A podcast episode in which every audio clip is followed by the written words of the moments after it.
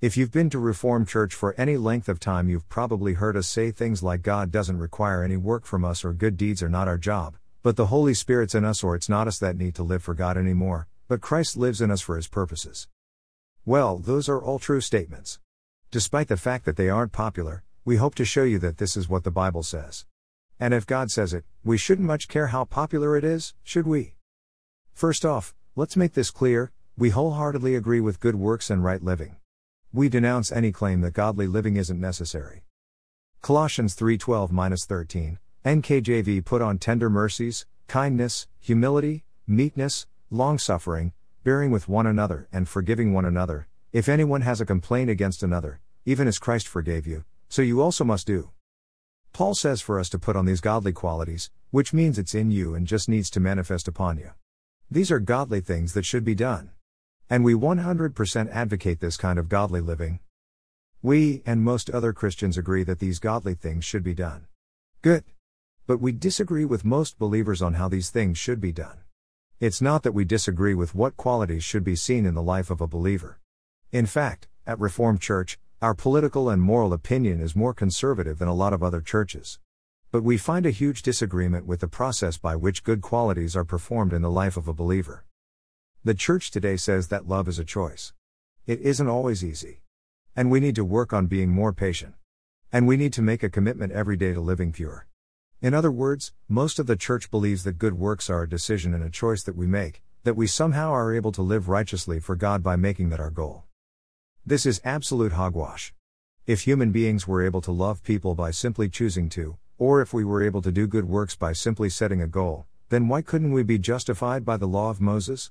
The whole point of the law was to show that we couldn't live up to it. It was to show our absolute failure at being good. Don't we remember this? The law required good things that we agree with. Among the most important love your neighbor as yourself, Leviticus 19:18. If we could simply make a choice to do the good things the law required, why in the world did we need a new covenant?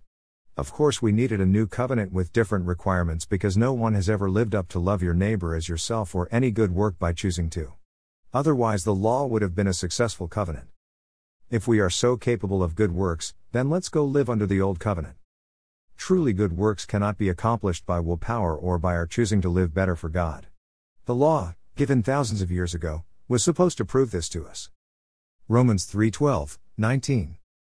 There is none who does good, no, not one, it says to those who are under the law. Good works are necessary, but the law was given to prove to us that good works are out of our reach, completely out of our reach. And if the law wasn't proof that people are terrible at living for God, I don't know what is. Hebrews 7:18 19, NKJV For on the one hand there is an annulling of the former commandment because of its weakness and unprofitableness, for the law made nothing perfect. So at Reformed Church, we agree with good works, as should you. And yet God has proven to humanity through the law that righteous living is completely out of our reach. What now?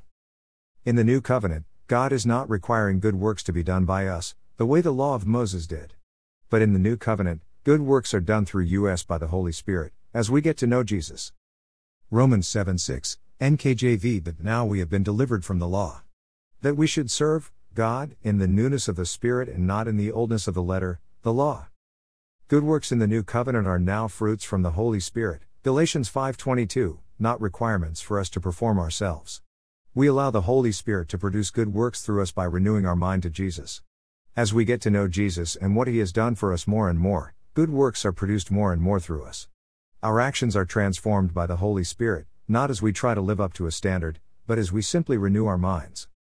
Romans 12:2, NKJV And do not be conformed to this world, but be transformed by the renewing of your mind, that you may prove, give evidence, what is that good and acceptable and perfect will of God. So if a Christian is caught in some sin, do they need to try to change it themselves? Under the law, that would be the case, where good works were a requirement. But no, under the new covenant, that is evidence that they simply need to renew their minds. If you want to see sin, wrong actions, diminish more and want to see God's qualities shine through you more, it's just about getting to know Jesus more. And getting to know Jesus is the only thing one needs to do in this new covenant. Why? Because getting to know Jesus and what he did at the cross is how every good thing is produced from us. Look at the verses below. Read them carefully. And please note that paraphrase translations translate these verses terribly. You need to read these verses in a good translation. 2 Peter 1 5 8, NASB now for this very reason also, applying all diligence, in your faith supply moral excellence, and in your moral excellence, knowledge, and in your knowledge, self control, and in your self control, perseverance, and in your perseverance, godliness, and in your godliness, brotherly kindness, and in your brotherly kindness, love. For if these qualities are yours and are increasing, they render you neither useless nor unfruitful in the true knowledge of our Lord Jesus Christ. Do you see what that first verse said? It says, In your faith, supply moral excellence.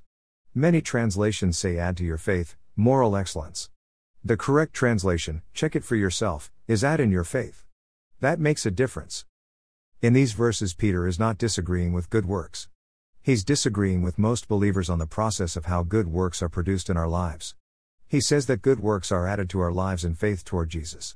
And in the last verse, he says, If these qualities are yours, they render you neither useless nor unfruitful in the true knowledge of our Lord Jesus Christ. You are transformed by knowing Jesus, not by trying to live better. In the new covenant, good works are not something to live out yourself. You have no work to do here. The only thing you need to do is listen and get to know Jesus more. How could we not say this? Knowing Jesus is the means that God has laid out in the new covenant, for good works to be produced. If good works were required of us in the new covenant, we would be no better off than we were under the law.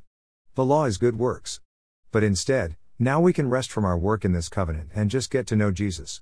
That's the new covenant. See below how one puts off bad conduct and puts on godly conduct in the new covenant. Ephesians 4:22 24, NKJV put off Concerning your former conduct, the old man which grows corrupt according to the deceitful lusts, 23 and be renewed in the spirit of your mind, 24 and that you put on the new man which was created according to God, in true righteousness and holiness. Jesus provided everything good to us on the cross. He's now put that inside of everyone who believes. Simply get to know Jesus, and that's how all those good things are proven through us. Romans 12 2. Under the law, we worked for right living. IT didn't work out well. Under the new covenant, the Holy Spirit does the work in us as we renew our minds to who Jesus is.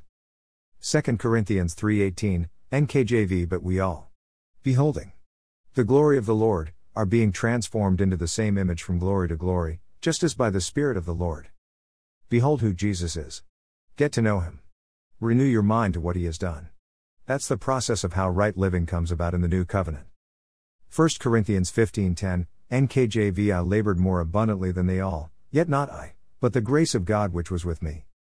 Galatians 2:20 NKJV I have been crucified with Christ. It is no longer I who live, but Christ lives in me, and the life which I now live in the flesh I live by faith in the Son of God, who loved me and gave himself for me.